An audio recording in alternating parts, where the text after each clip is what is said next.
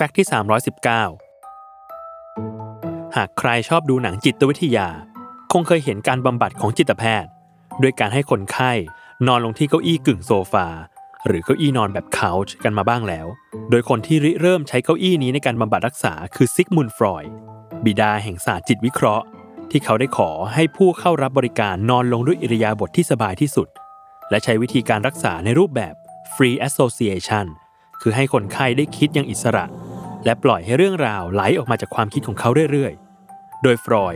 จะนั่งอยู่ด้านศีรษะของคนไข้ กระตุ้นให้เขาได้เล่าสิ่งที่ตัวเองจำได้